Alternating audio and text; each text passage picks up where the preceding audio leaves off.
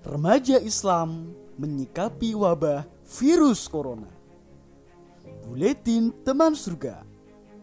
Edisi 23 Maret tahun 2020. Duka sedang melanda negeri kita. Semula biasa saja mendengar istilah corona, kini tiba-tiba bagaikan bencana saja.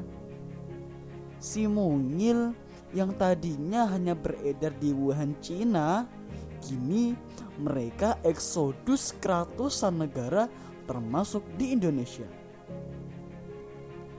Kabar yang dimuat di kompas.com pada Jumat 20 bulan 3 menyebutkan bahwa sebanyak 242.713 orang telah positif COVID-19. Wah, ini yang terdata loh ya. Bagaimana dengan yang tidak atau belum terdata? Seperti fenomena gunung es gitu loh. Eh, ngeri ya. Tak kenal, maka kenalan. Hai, barangkali masih ada yang termangu mencari tahu tentang apa itu virus corona. Yuk, sini kita ngobrol dan kenalan dulu. Ada yang unik nih, kui. Jadi, penamaan coronavirus dipilih berdasarkan kemiripan bentuknya dengan crown atau mahkota. Mahkota loh, guys, mahkota. Temuan ini didapatkan oleh para ilmuwan di National Institute of Health NIH Amerika Serikat. Data ini dirangkum oleh tribunnews.com dari Daily Mail pada 16 Maret tahun 2020. Tapi sayangnya ternyata mahkota itu tidak selalu menjadi simbol kekaguman ya. Sebagaimana virus corona yang telah menjaga ribuan nyawa manusia. Adakah yang mengaguminya? Serius nih, pasti nggak ada yang mau dipakein mahkota dari bangsa virus ini kan? Pasti. Ngomong-ngomong, tahukah kamu ternyata virus corona ini memang sudah ada sejak dulu loh. Hanya saja si mungil ini memiliki setidaknya 6 jenis keluarga lah. Dari enam jenis ini, mayoritas di antara mereka hanya menyebabkan flu atau demam biasa. Adapun yang sempat tergolong berbahaya, para makar mengidentifikasi dalam dua jenis yaitu MERS-CoV dan SARS-CoV. SARS-CoV sendiri pernah mewabah di Indonesia pada tahun 2002 Masing-masing virus dari keluarga corona ini memiliki kadar atau khasiat yang spesifik, yakni menyerang pada area pernafasan. Menurut Bapak Rusdan PhD ahli biologi molekuler, jenis paling ekstrim adalah yang terbaru saat ini, yakni coronavirus atau disebut juga dengan COVID-19. Ia menyasar ke paru-paru dan mengakibatkan penyempitan saluran pernafasan. Inilah penyebab si penderita tiba-tiba kejang-kejang dan tumbang seperti yang beredar di banyak video. Lebih dahsyat lagi dari COVID-19 ini adalah tingkat penularan yang sangat cepat bahkan hingga menjadi pandemi. Meneror dunia hingga detik ini dengan jumlah kematian yang melaju tajam karenanya. Subhanallah, horor banget ya. Maka kadar dari virus mungil ini tidak boleh diremehkan. Ya, yeah, harus dipahami dan diwaspadai agar tepat dalam bersikap agar selamat semuanya, terhindar dari bahaya. Siap ya? Jangan santuy, jangan semas, ikuti panduan. Teman surga di seluruh Nusantara, berita tentang pesatnya laju penyebaran COVID-19 khususnya di Indonesia pasti sudah sampai ke kamu kan? Sejak 16 Maret 2020, sekolah-sekolah sudah diliburkan. Setidaknya dua pekan waktu yang diberikan untuk kita agar di rumah aja. Dipilih waktu selama 14 hari ini bukan tanpa alasan loh ya. Ada data dan penelitian yang tentu saja tidak mudah untuk memperoleh angka 14 ini. Coba sini duduk manis dulu. Menurut para, para ahli, waktu 14 hari itu sangat penting untuk memotong rantai penularan virus COVID-19. Mampu menghentikan laju penularannya. Bahkan mampu menyelamatkan ribuan orang. Syaratnya, masing-masing kita harus patuh tetap diam di rumah selama 14 hari yang ditetapkan. Jadi begini, sebagaimana tulisan dari Dr. Raisa Broto Asmoro yang viral di sosial media, hashtag di rumah aja ini memiliki filosofi penting loh. Disebutkan bahwa ketika seorang kontak dengan apa pun yang bisa menginfeksi dirinya dengan COVID-19, maka harus ditunggu minimal 14 hari untuk diobservasi.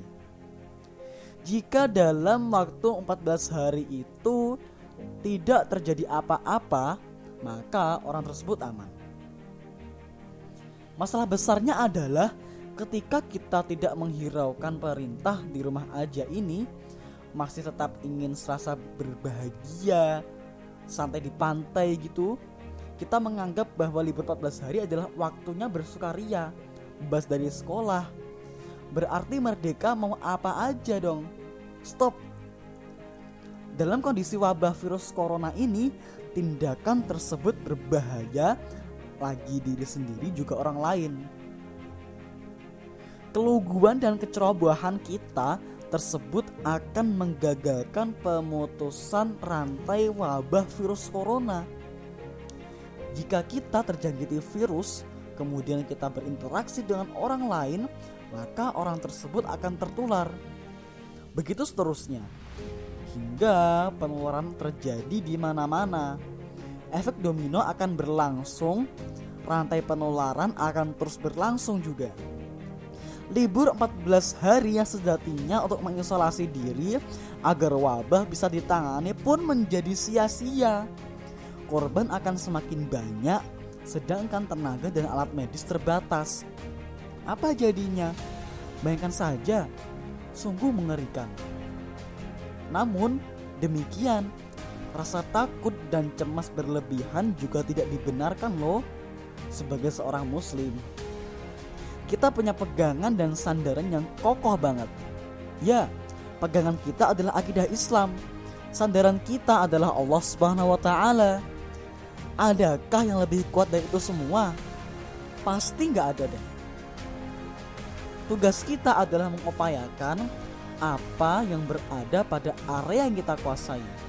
Semisal berikhtiar untuk menghindari stimulus penularan seperti kerumunan, tempat keramaian, dan lain sebagainya.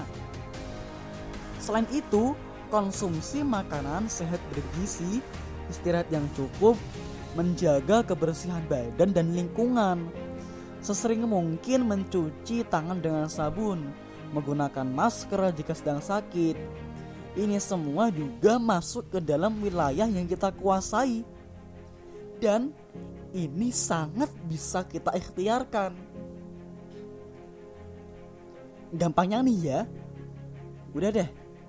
Ikuti aja panduan yang sudah diberikan oleh para ahli yang ada.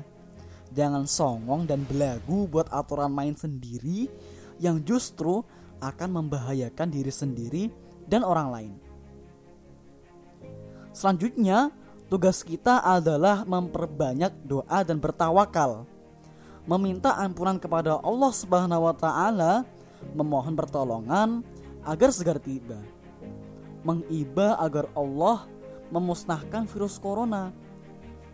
Merengek supaya masih ada kesempatan bagi kita untuk hidup dan menambah berat timbangan pahala. So, jangan santuy, jangan pola cemas. Cukup ikuti panduan. beramal maksimal dalam kondisi minimal. Sahabat, memang tidak mudah bagi kita untuk mengisolasi diri selama 14 hari. Rasa bosan pasti akan menghampiri.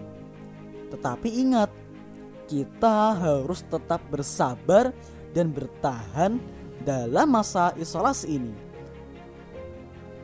Hal yang juga paling penting untuk selalu kita ingat adalah banyaknya kebaikan bagi seorang muslim dalam kondisi apa pun ya seperti dalam kondisi wabah yang menggila ini kita sangat bisa mendulang kebaikan dan mengumpulkan pundi-pundi pahala loh. Caranya gampang banget. Yang pertama luruskan niat kita agar ikhlas semata-mata karena Allah. Diam di rumah untuk membantu memutus rantai wabah merupakan bagian dari syariat. Jika kita melakukannya semata karena Allah, maka diamnya kita di rumah bisa berpahala. Asyik kan? Selanjutnya, lakukan berbagai aktivitas positif yang bisa kita lakukan di rumah. Apa saja aktivitasnya? Banyak sekali kita bisa memaksimalkan belajar di rumah, baik belajar pelajaran sekolah maupun belajar tentang keislaman, baca buku, simak kajian di YouTube, atau sesekali video callan dengan para guru kesayangan. Lebih fleksibel dan santai, bisa sambil rebahan. Kurang enak apa coba? Selain itu, kita juga bisa semakin jor-joran dalam berbakti kepada kedua orang tua kita. Selama diam di rumah, kita bisa membantu berbagai aktivitas mereka. Bersama-sama menyiapkan hidangan makan atau bersih-bersih di rumah dan pekarangan. Ini pasti seru banget dan semakin menumbuhkan rasa kasih dan sayang. Masya Allah. Hal penting lainnya yang juga bisa dilakukan dari rumah adalah tetap melakukan aktivitas menebar cinta, yakni aktivitas amar ma'ruf nahi mungkar alias dakwah. Ya, kita tetap bisa berbagi kebaikan Islam dari rumah untuk teman-teman kita. Caranya melalui sosial media kita tetap bisa saling menasehati dan mengingatkan teman-teman untuk selalu terikat pada syariat. Melalui akun sosmed kita bisa menebarkan kebaikan secara luasa tanpa batas, jarak, dan waktu. Kapan pun kita bisa memanen pahala dari sana. Seru nggak? Semua sudah dikerjakan, bantu ortu, beres-beres, tugas sekolah, finish. Baca buku tuntas, berbagi kebaikan via juga sudah. Nah, tiba waktunya bagi kita untuk memperbanyak zikir agar semakin dekat dengan Allah Subhanahu wa taala dan bisa terhindar dari virus ini. Berikut doa dan zikir yang dapat kita munajatkan pada Allah Subhanahu wa taala. Yang pertama, kita membaca surah Al-Fatihah. Bismillahirrahmanirrahim. Alhamdulillahi alamin. الرحمن الرحيم. مالك يوم الدين. إياك نعبد وإياك نستعين. اهدنا الصراط المستقيم. صراط الذين أنعمت عليهم. غير المغضوب عليهم ولا الضالين. آمين. Kemudian kita membaca trikul.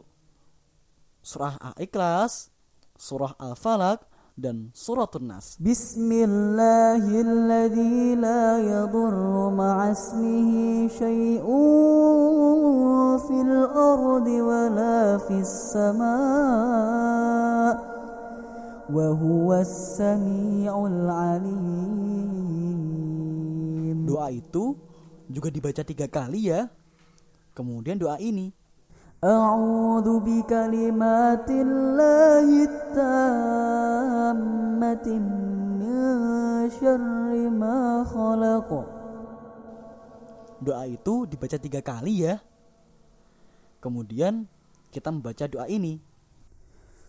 Allahumma inni a'udhu bika minal barsi wal junun wal judam wa min syai'il asqam Allahumma inni أعوذ بك من جهد البلاء ودرك السقاء وسوء القضاء وشماتة الأعداء. اللهم إني أعوذ بك من زوال نعمتك وتحول عافيتك وفجاءة نقمتك وجميع سخطك Masya Allah, ternyata banyak banget kegiatan positif yang bisa kita lakuin ya selama masa isolasi diri ini. Intinya mah kalau mau berbuat kebaikan pasti ada jalannya. Yakin deh, kita mampu beramal optimal meski dalam kondisi yang minimal seperti saat ini. Tinggal kemauan kita yang harus diperbesar, empaskan mager, dan berkeluh kesah tingkatkan sabar, syukur, dan amal soleh untuk dapatkan berlipat kebaikan. Semangat lawan virus corona. Yes. Semoga wabah ini segera berlalu. Rahmat Allah tercurah untuk kita dan seluruh kaum muslimin di muka bumi ini. Amin.